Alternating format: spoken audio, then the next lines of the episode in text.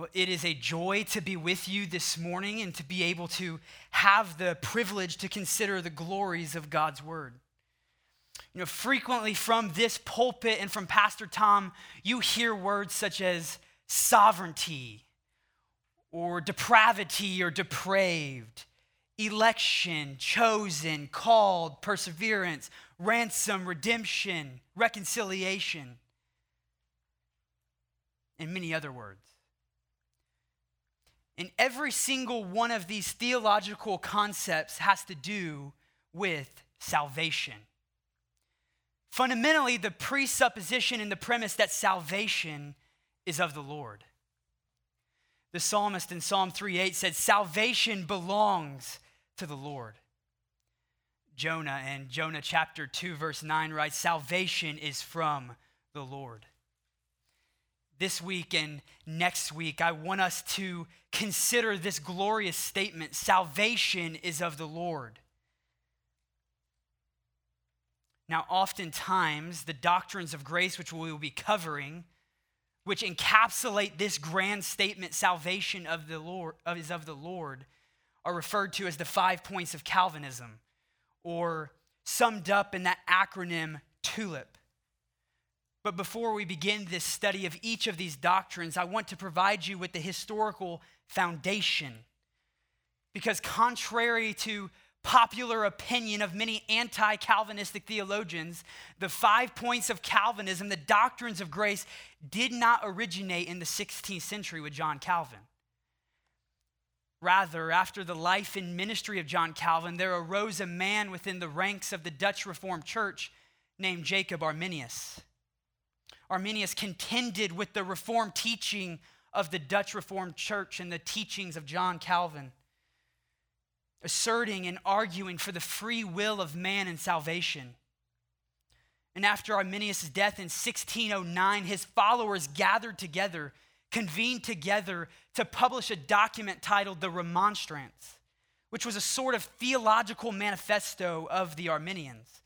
The remonstrance detailed the five points of departure of the Arminians from the Dutch Reformed Church and the teaching of John Calvin. In the year 1618, eight years after the publication of that document, the Remonstrance, several Reformed ministers and theologians gathered together to hammer out upon the anvil of the scriptures the biblical teaching which the Dutch Reformed Church sought to upheld and uphold. This gathering became known as the Synod of Dort, which convened from 1618 to May of 1619. And the outcome of that synod was that they published a response to each of the five points of the remonstrance, which is the origin and it's the source of what we know as the five points of Calvinism. This week and next week, I want us to consider each of these doctrines, each of these five pillars. Now, just a brief disclaimer before we embark upon this study this is merely going to be a 30,000 feet flyover. No means will this be exhaustive or comprehensive, as hundreds of thousands of pages of material and literature has been penned concerning these doctrines. Also, before we begin this study, I want to provide some primary objectives, some purposes of this study. The first one that I would give you that is as a result of studying the doctrines of grace, that you would grow in the grace and knowledge of God our Savior, just as 2 Peter 3:18 describes for us. Secondly, as a result of studying the doctrines of grace, that you would be stimulated to ascribe to God greater glory for his saving work. And thirdly, as a result of studying these glorious doctrines, the doctrines of grace, that you would be humbled by salvation accomplished by God our Savior. Now, the overarching theme that we'll be returning to over and over again over these next two weeks can be encapsulated in this statement The doctrines of grace are biblically taught and historically affirmed truths that serve the purpose of exalting the sovereign glory of our great God and humbling sinners whose only boast is in the Lord. Let me rewind that statement. the doctrines of grace are biblically taught and historically affirmed truths that serve the purpose of exalting the greater sovereign glory of our God and humbling sinners. I want us to study the five pillars of the doctrines of grace so that these objectives would be manifested and evident in your life. As the prayer in the Valley of Vision, the Puritan Collection of Devotional says, so that we would be humbled as sinners and that God would be exalted. The five pillars of the doctrine of grace are there on the slides total depravity, unconditional election, limited atonement, irresistible grace, perseverance of the saints. And this morning, we will have the privilege of studying the first two total depravity and unconditional election.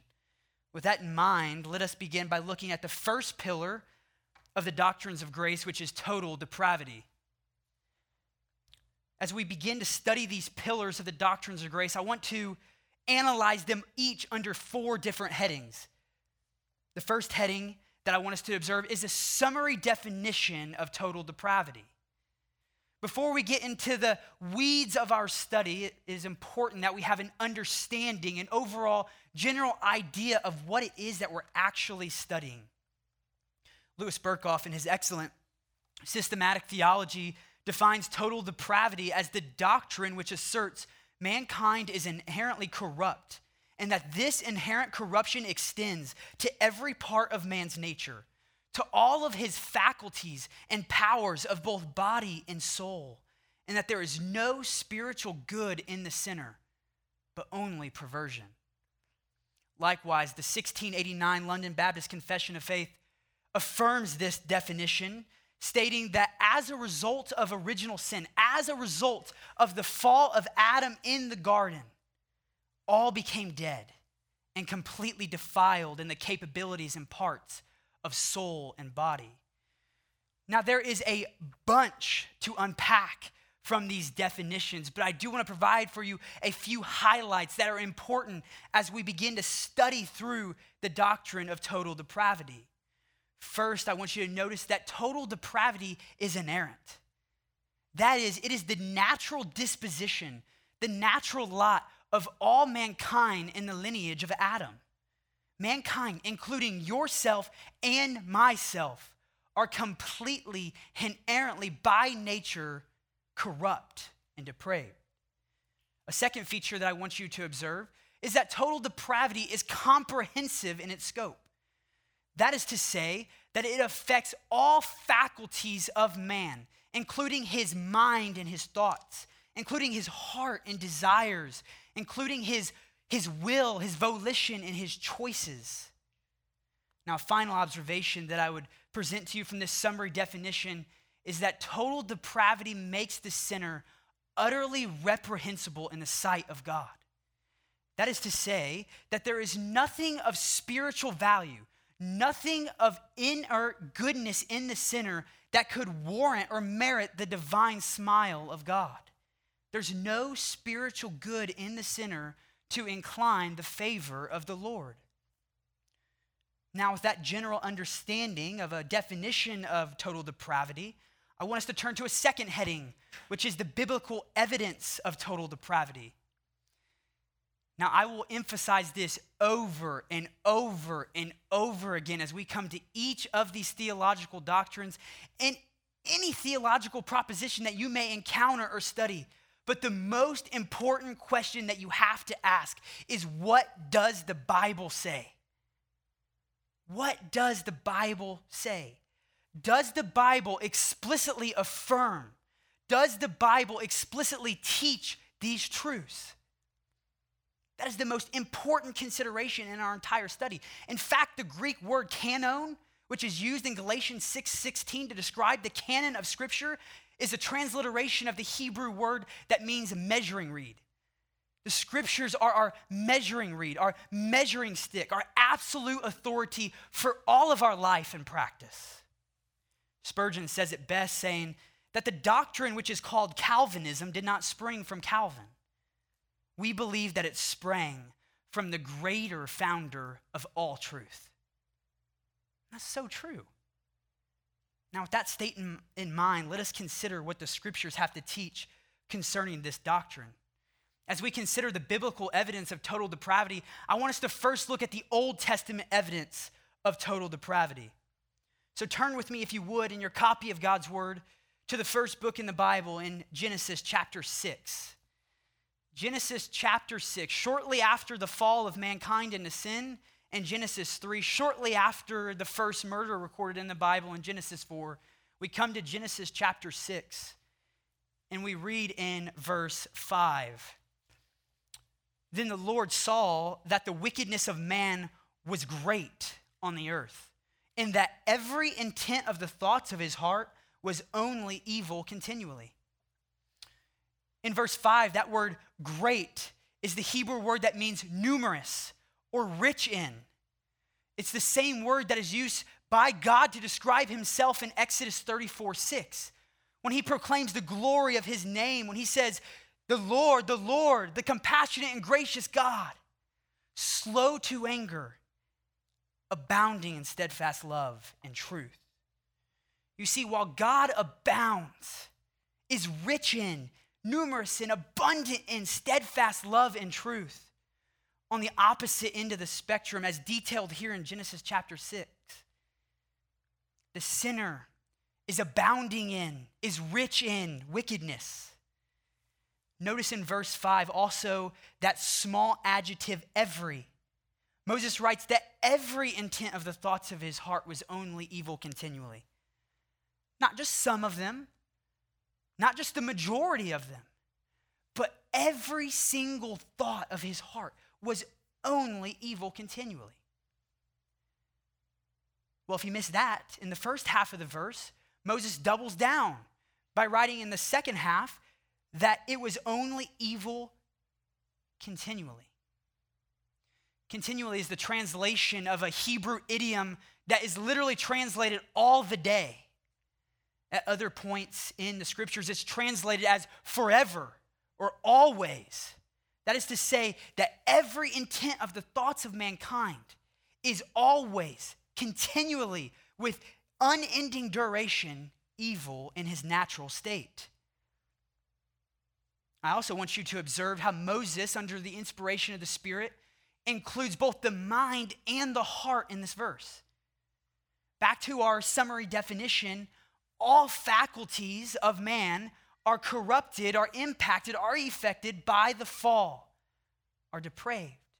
Here we see the mind and the thoughts, the, the heart and the desires of mankind are corrupt.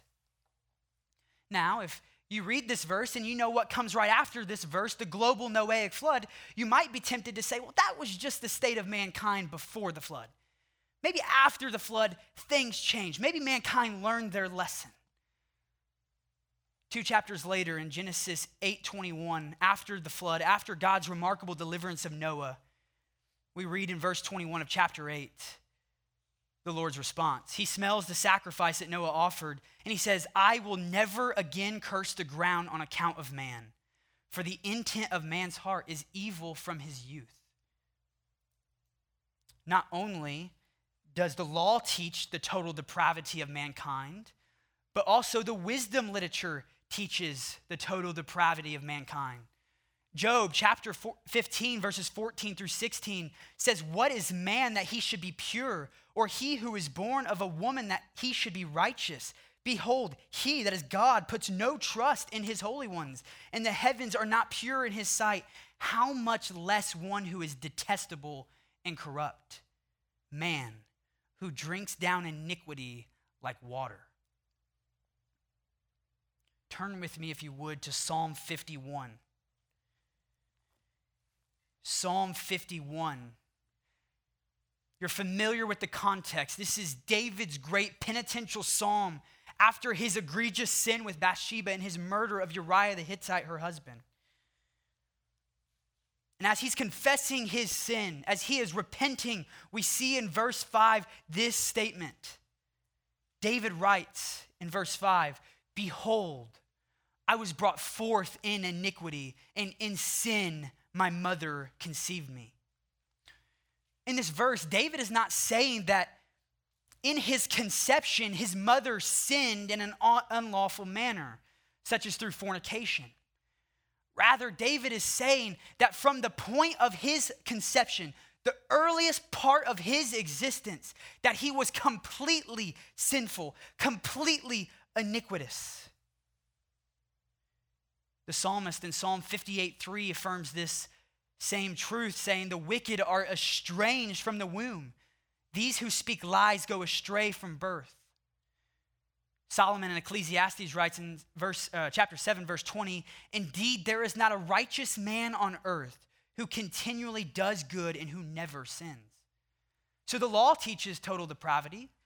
The wisdom literature of the Old Testament teaches total depravity. What about, what about the uh, prophets of Israel?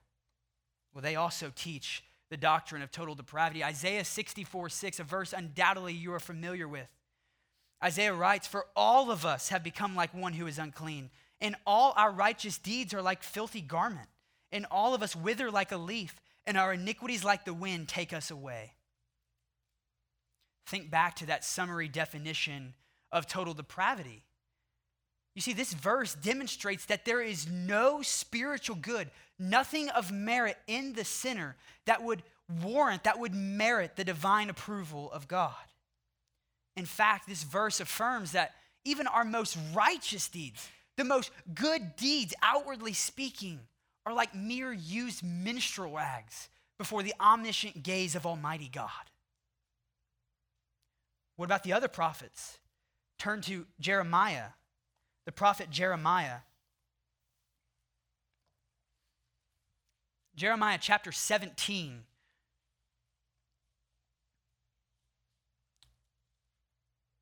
He writes in verse 9 The heart is more deceitful than all else and is desperately sick. Who can understand it? Jeremiah here describes the, the fallen heart of mankind that is composed of his entire being, of his volition, of his cognition, of his emotions, as being desperately sick. The NIV best translates this word as incurable. The word literally means incurable. And that is to say that there is no human generated prescription. There is no human generated means or remedy that can bring healing and restoration. For the heart is comprehensively, completely, totally wicked. One commentator states concerning this verse this He says, The human heart has the unlimited capacity for wickedness and deceit so that human resources are incapable of dealing with it.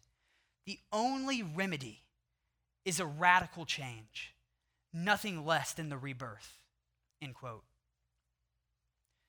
So it's obvious from this 30,000 foot flyover view of the Old Testament that the Old Testament, in every single part, in every single distinction, affirms the reality of total depravity. But let's turn the page to the New Testament and examine the New Testament evidence of total depravity. Turn with me, if you would, to John chapter 8. John chapter 8.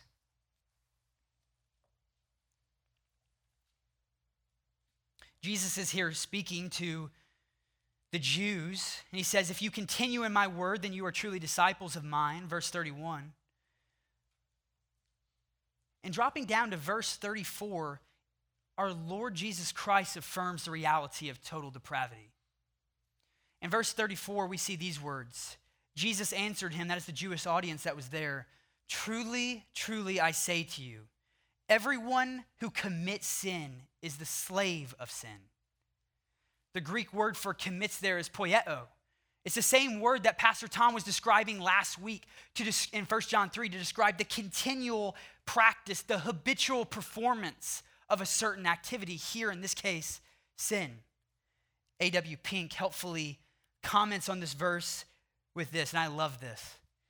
He says, being a sinner by nature, what we're naturally constituted, he says, man is a sinner by practice and cannot be anything else. A corrupt tree cannot bring forth good fruit. A poisoned fountain cannot send forth sweet waters.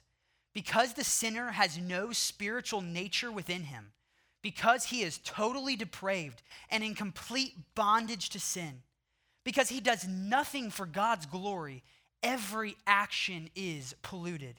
every deed is unacceptable to the Holy One. End quote. So not only does our Lord here in John 8 affirm the doctrine of total depravity, but his commissioned apostles, his emissaries, affirm the same truth. Turn with me, if you would, to consider the epistles in Romans chapter 3. Romans chapter 3, you know the context of the beginning of Romans from Romans 1:18 all the way to Romans 3:20 is Paul's indictment of mankind. All mankind is under the just condemnation and wrath of God because he has rebelled against his maker and creator. And here in Romans chapter 3, verses 9 through 18, we have one of the most comprehensive arguments for total depravity as Paul strings together some eight consecutive Old Testament quotes to affirm this reality. You can see in verses 10 through 12 that Paul quotes from Psalm 14 and Psalm 53, describing the fact that all of mankind, without distinction, both Jews and Greeks, are totally wicked and sinful in need of the righteousness that comes through faith in the gospel of the Lord Jesus Christ. Paul goes on to enumerate after verse 12 this sinfulness and wickedness, the comprehensive effects of it, specifically focusing on the attitudes and the actions of mankind. Here in Romans 3, there is no more definitive, no more clear affirmation, no more clear cut validation of the truth, of the reality of the doctrine of total depravity. The matter is put to rest. The verdict is in. The case is closed. Mankind pleads guilty before the just tribunal of God. But not only here in Romans does Paul affirm this reality, but also in Romans chapter 8, verses 7 through 8, we read the words the mindset on the flesh is hostile toward God. For it does not subject itself to the law of God, for it is not even able to do so. And those who are in the flesh, listen to this, cannot please God. Dunamai, don't have the capacity, don't have the ability, don't have the power to please God.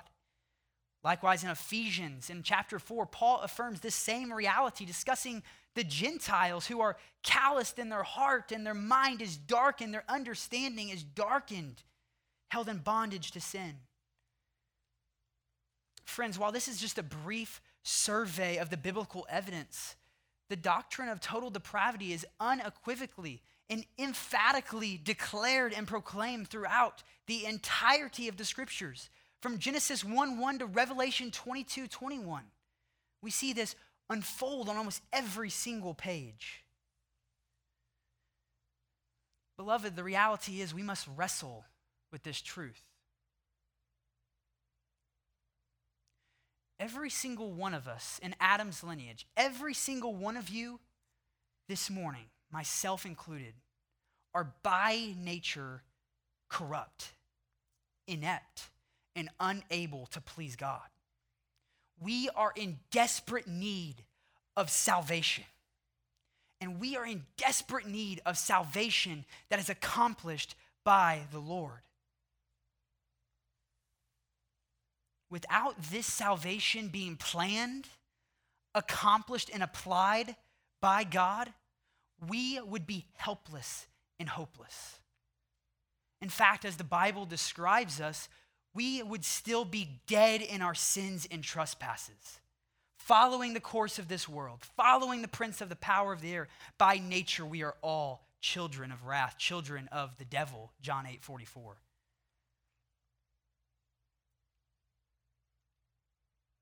Beloved, if you haven't looked to the Lord Jesus Christ, to the righteousness that he freely offers, the righteousness that is necessary for eternal life.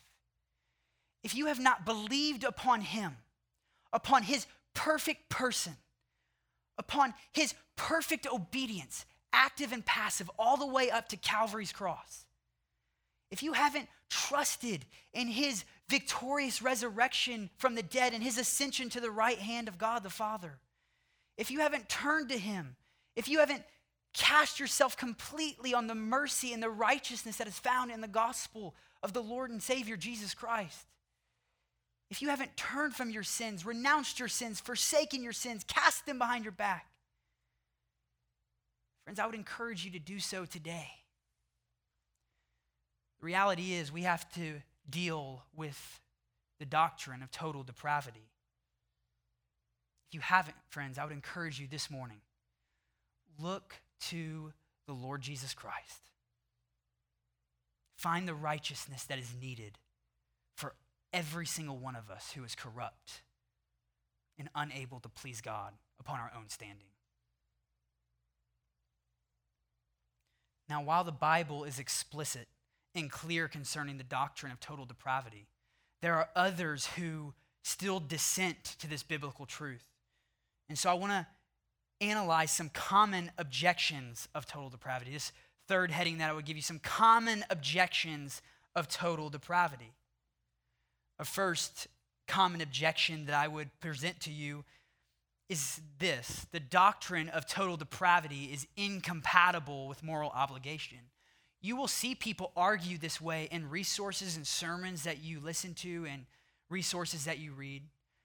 Now, this argument, this objection asserts that because God has imposed moral obligations upon man, obligations of obedience, then mankind must have some capacity.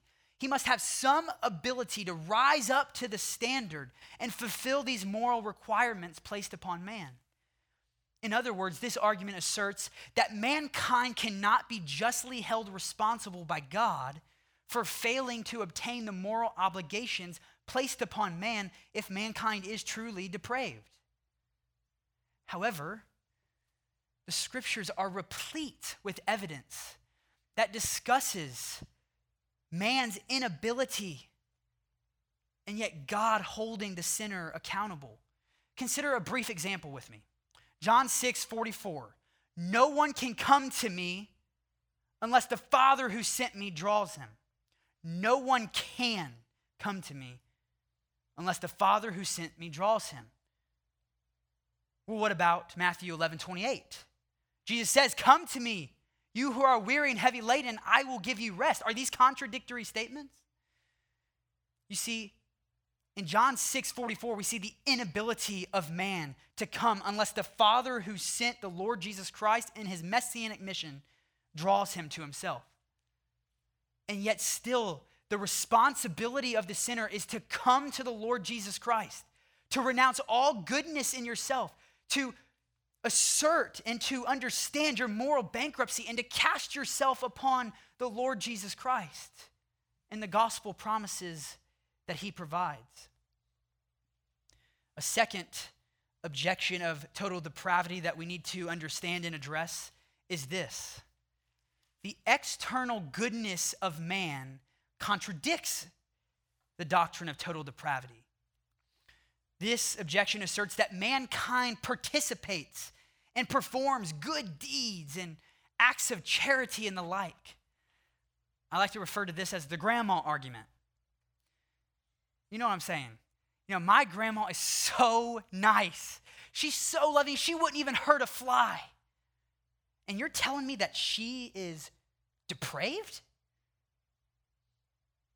And it's to this question that we must understand what total depravity does not mean.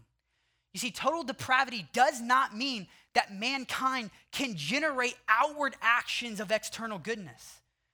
And total depravity doesn't mean that all mankind is as bad as they possibly could be. You see, all mankind are the beneficiaries of God's common grace. Matthew 5 45, he causes the rain to fall on the just and the unjust. He causes the sun to rise on the righteous and the unrighteous. And every single man has the law of God written upon his heart, Romans 2 14 through 15. So we're not saying that mankind is as totally bad as they possibly could be.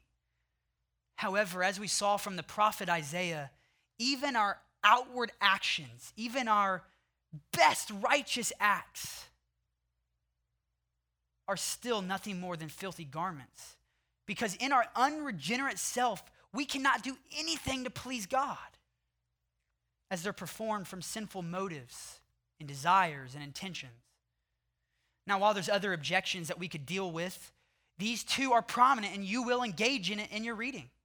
And so you must be prepared to engage with them and stand firm upon the truth of the doctrine of total depravity. A final heading that I want us to consider is the historical affirmations of total depravity. The historical affirmations of total depravity.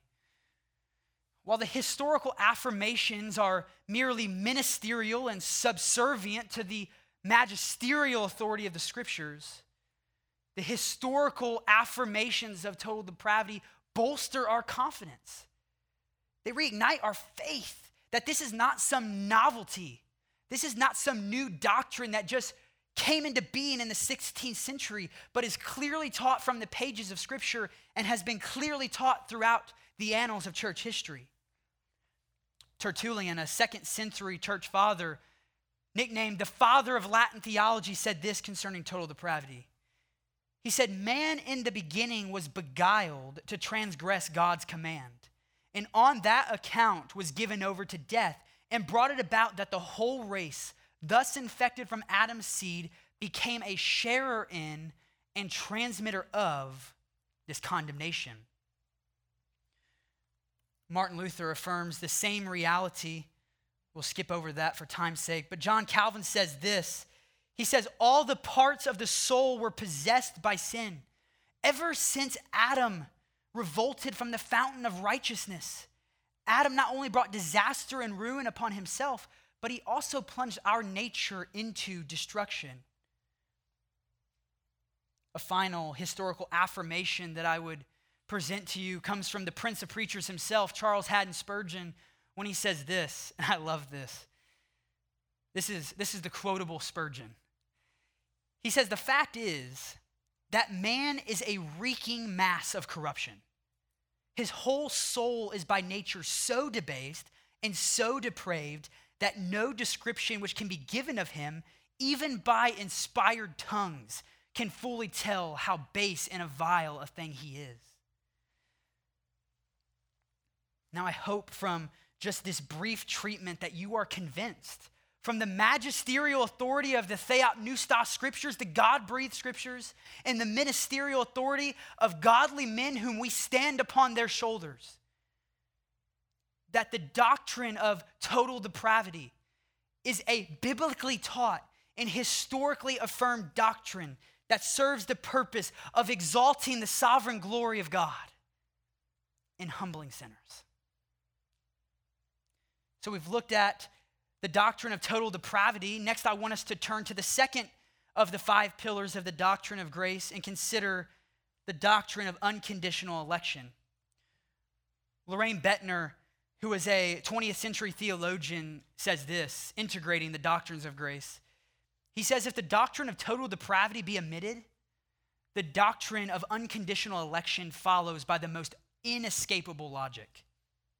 Now, as we study these, I want to consider them under the same four headings that we consider total depravity, beginning with a summary definition of unconditional election.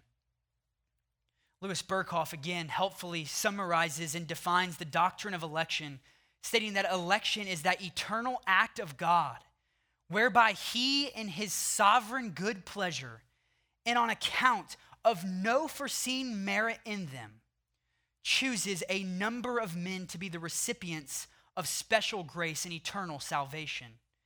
The London Baptist Confession of Faith affirms this same truth. Again, lots to be unpacked from these definitions, but just notice a few highlights.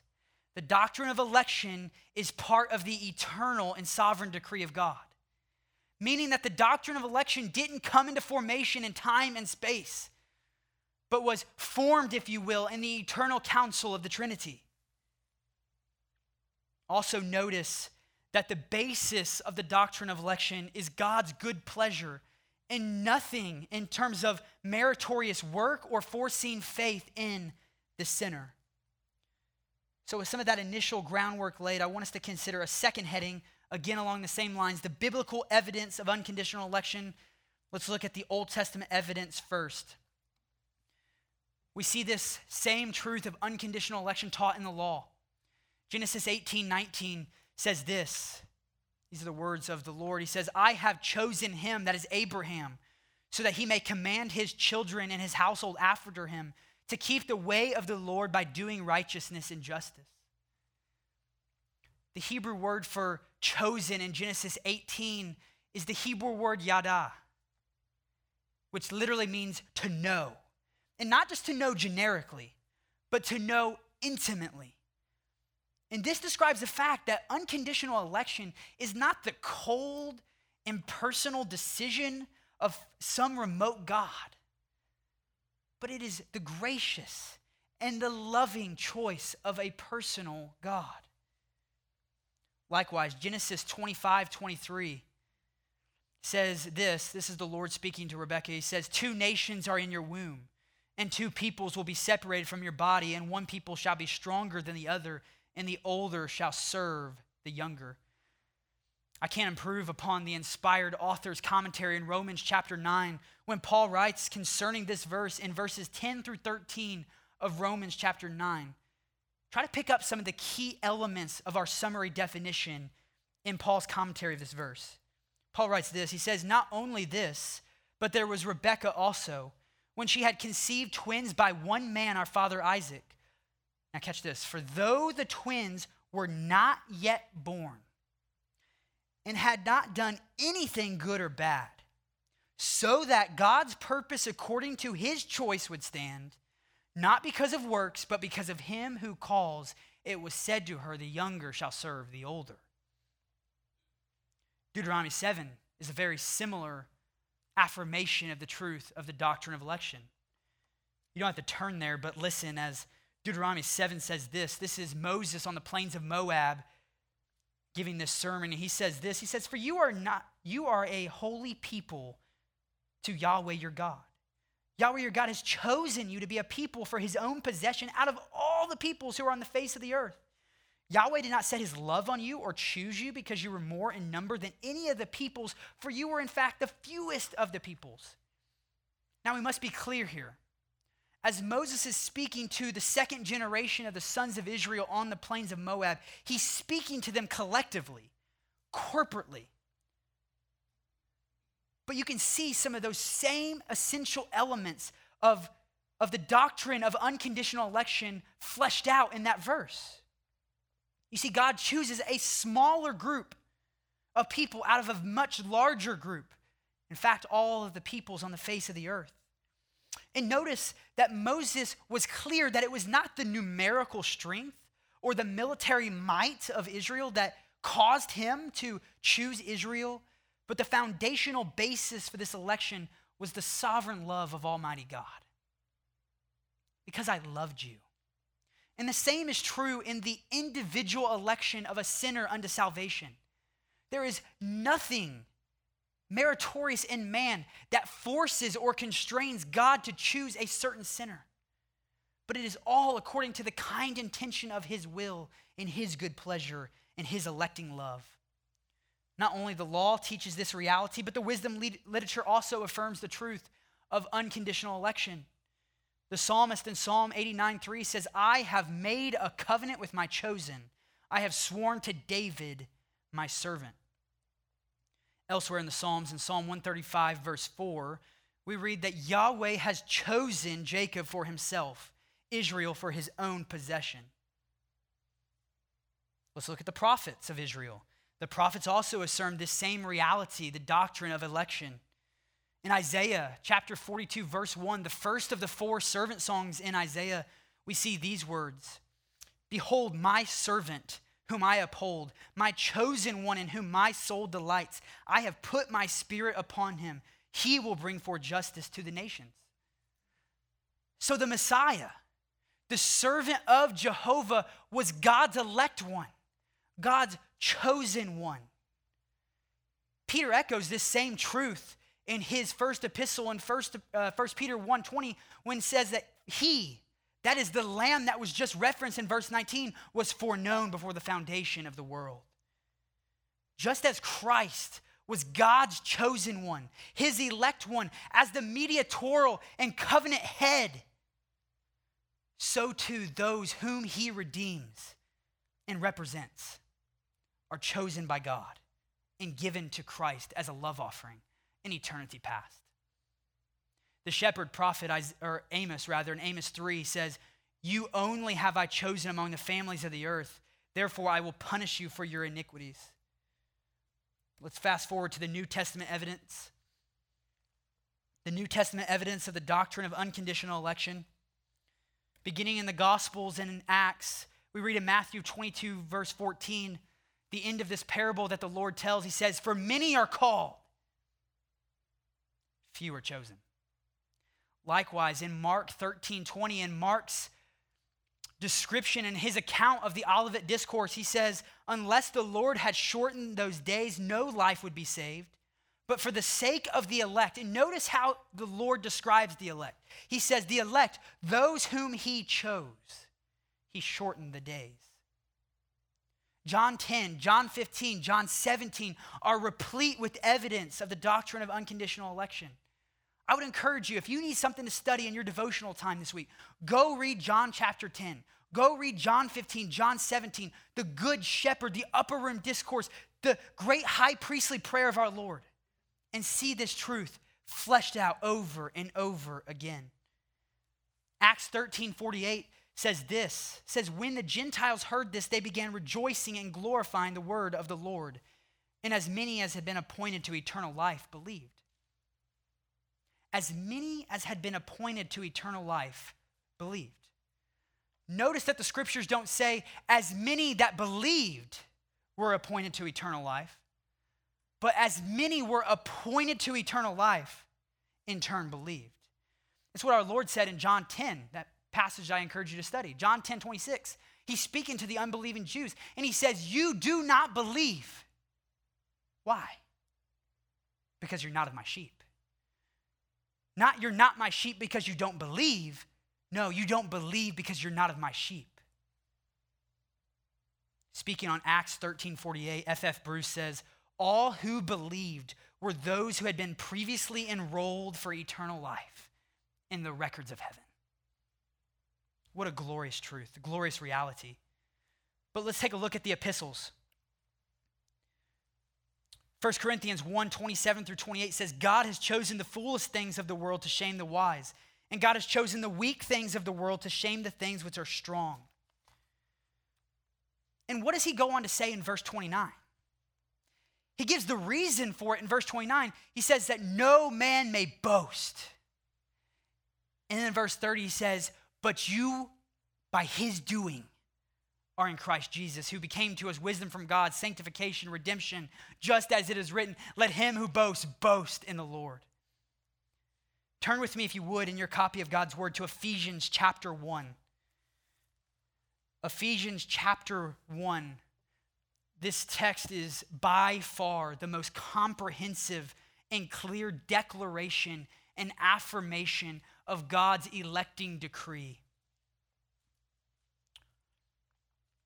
Paul, writing to the Ephesians, writes in verses four through six, beginning to enumerate all of the blessings that we have. He says, Just as he chose us in him before the foundation of the world, that we would be holy and blameless before him. In love, he predestined us to adoption as sons through Jesus Christ to himself, according to the kind intention of his will, to the praise of the glory of his grace, which he freely bestowed on us in the beloved. The Greek word for chosen in verse 4 is eklegomai. It basically means to select or to choose.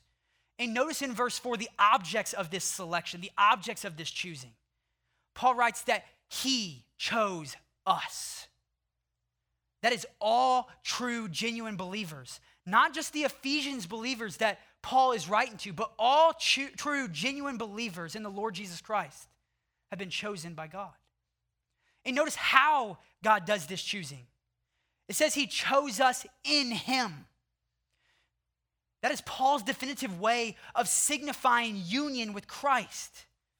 You see, in God's mysterious wisdom, in his electing love and grace, he foreknew believers as united to the covenant head, the mediator of the covenant, the Lord Jesus Christ. Notice when this choosing took place, this election took place. Paul writes in verse 4 that it took place before the foundation of the world. Now, this is not saying that in the annals of eternity, just right before creation, that God chose to save a certain number of in- individuals. But this refers to the eternality of God's electing decree. It's not just this random point right before God said, Let there be light, but is a part of the eternal counsel of the Trinity. Look at the purpose and the result. It was that we would be holy and blameless. Again, we see in verse 5, He predestined us to adoption literally just means predetermined, determined beforehand as sons.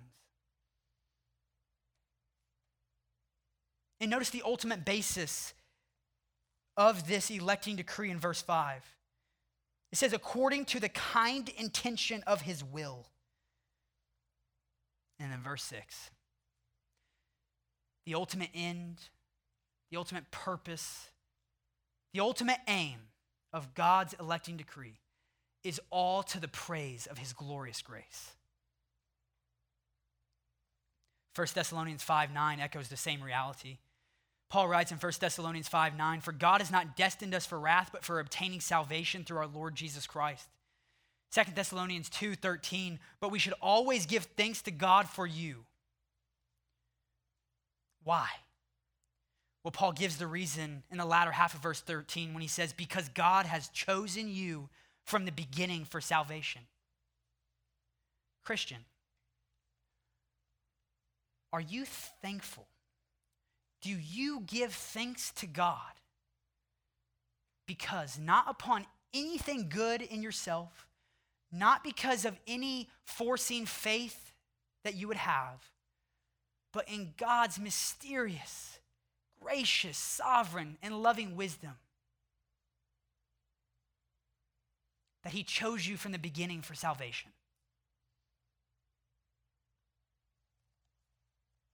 Are you thankful?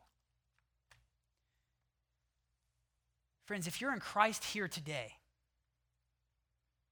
you really have no grounds for boasting. Nothing to be proud in in and of yourself. And that's Paul's point in 1 Corinthians 1. He says that God chose the foolish things of the world to nullify the things that are, so that no man may boast in the Lord. He says, but by his doing, you are in Christ Jesus.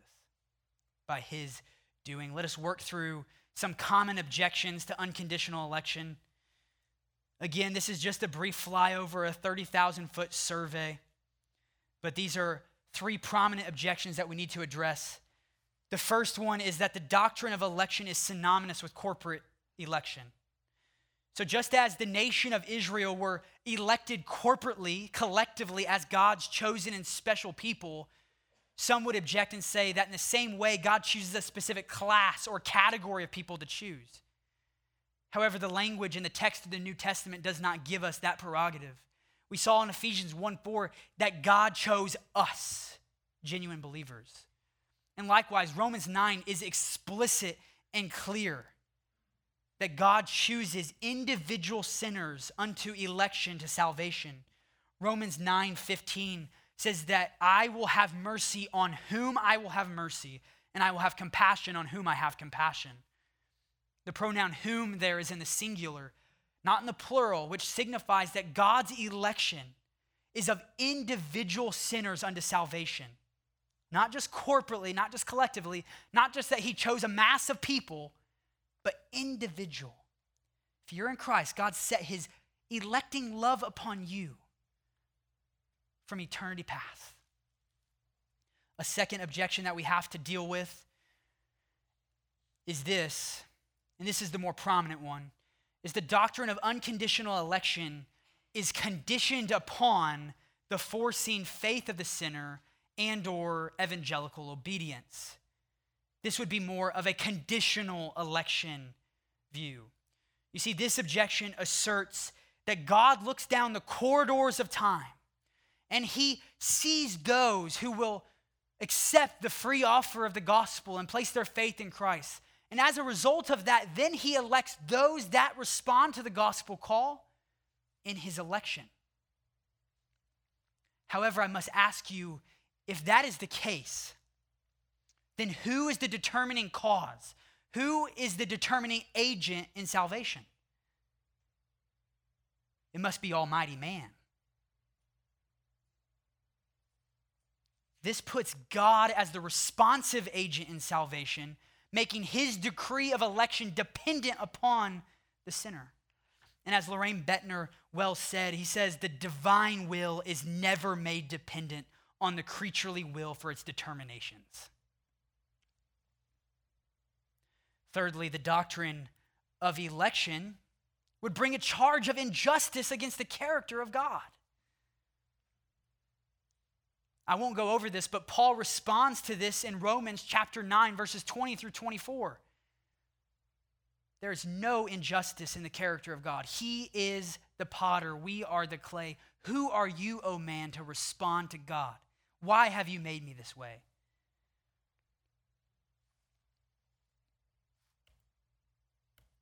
I love what Berkhof says. He says, We can only speak of injustice when one party has a claim on the other. If God owed the forgiveness of sin and eternal life to all men, it would be an injustice if he saved only a limited number of them. But the sinner has absolutely no right or claim on the blessings which flow from divine election, end quote. Let's turn to the historical affirmations of unconditional election. We'll skip over this Augustine quote, but I do want to end our discussion of the historical affirmations with this quote from Loraine Boettner, Missouri guy, don't you know? And he says this quote in the Reformed Doctrine of Predestination that is absolutely gold. He says this The marvel of marvels is not that God, in his infinite love and justice, has not elected all of this guilty race to be saved, but that he has elected any.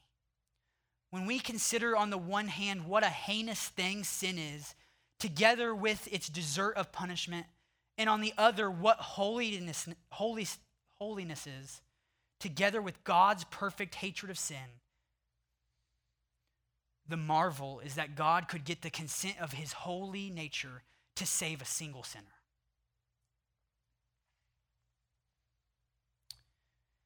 The doctrine of unconditional election is a biblically taught and historically affirmed reality and truth that exalts the sovereign glory of our great God and humbles sinners. So we've looked at total depravity and unconditional election. Next week, Lord willing, we'll discuss the final three. Lord, help us all to get through that. Just so you know, I had 25 pages of written notes and I had to condense it to 10. So be thankful for that. But let me just say, as we conclude this, consider those objectives of this study. You see, we're not just doing this to grow in knowledge. We're doing this so that we would grow in the grace and knowledge, yes, but that we would be stimulated to ascribe greater glory to our great God and that we would be humbled you see, the doctrines of grace emphasize a high view of God. That distinctive that you see up on the wall in the worship center. And friends, let that be the outcome of this study.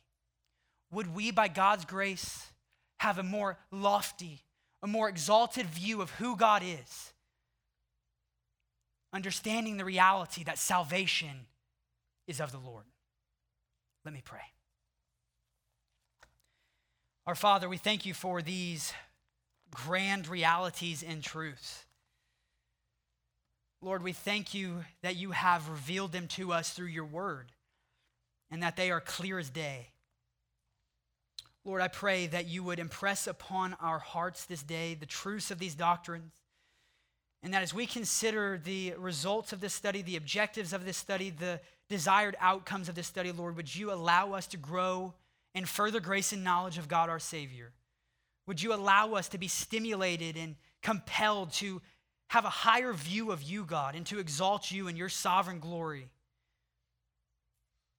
And Lord, that we would be humbled by the reality that you would save us based upon nothing in and of ourselves, but because of your, in, your kind will and your good pleasure. Would you be exalted, we pray. In Jesus' name, amen.